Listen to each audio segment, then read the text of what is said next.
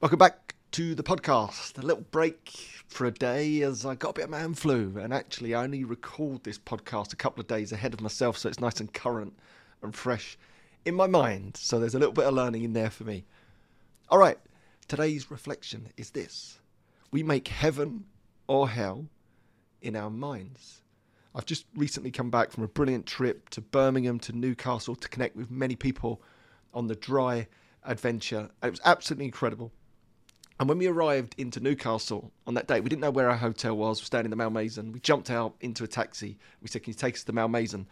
Instantly, you could tell this guy was fed up, pissed off, and very quickly retorted with, You could have walked, lads. It's just up the road. You know, one of those ones. You've all been in those taxis. You realise it's a short journey, but we'd come a long way. We had really heavy bags. We were like, Look, don't worry about it. Just take us there.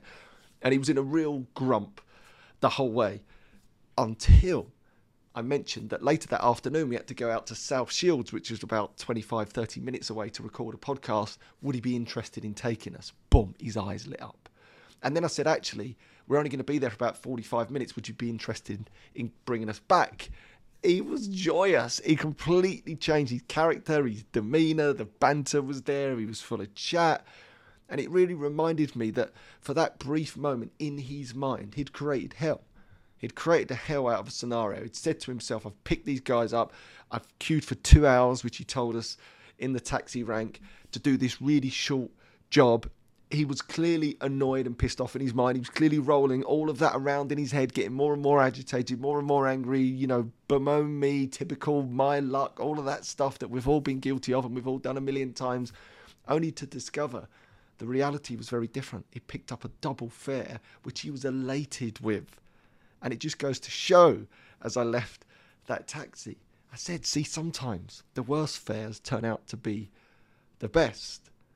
And then I left our taxi friend and we had a brilliant night out. And then I woke up the following day, having been away for a couple of days, and literally getting ready in that morning, I'd got a bit of this cold coming on to see that my train had been cancelled.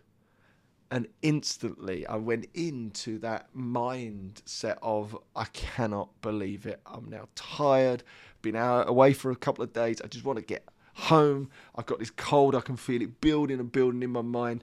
And then I thought, obviously now all of the trains before and after are going to be absolutely rammed. There's going to be a huge train that's not showing up, so all the other passengers are going to have to jump on all the other trains. And I've seen that before a million times in my life. And we've got to travel for four hours, and I'm not going to be able to sit. I'm going to have to stand. I'm going to be sardined in. I'm not feeling well. I don't want to be breathing all over people. All that stuff completely got myself in a state about it.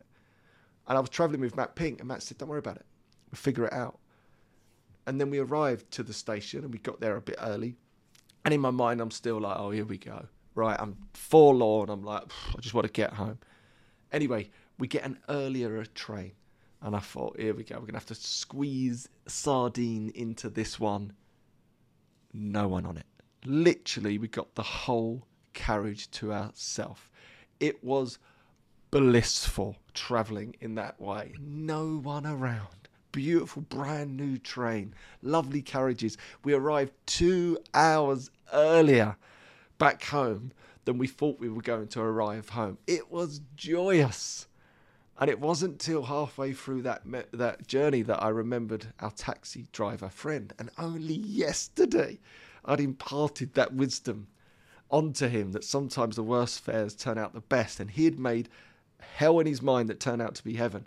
And I'd fallen into the exact same trap the day after. I turned that situation in my mind into hell with no evidence in advance of the reality, which was completely different. And it reminded me of a brilliant lesson that we make heaven and hell in our minds.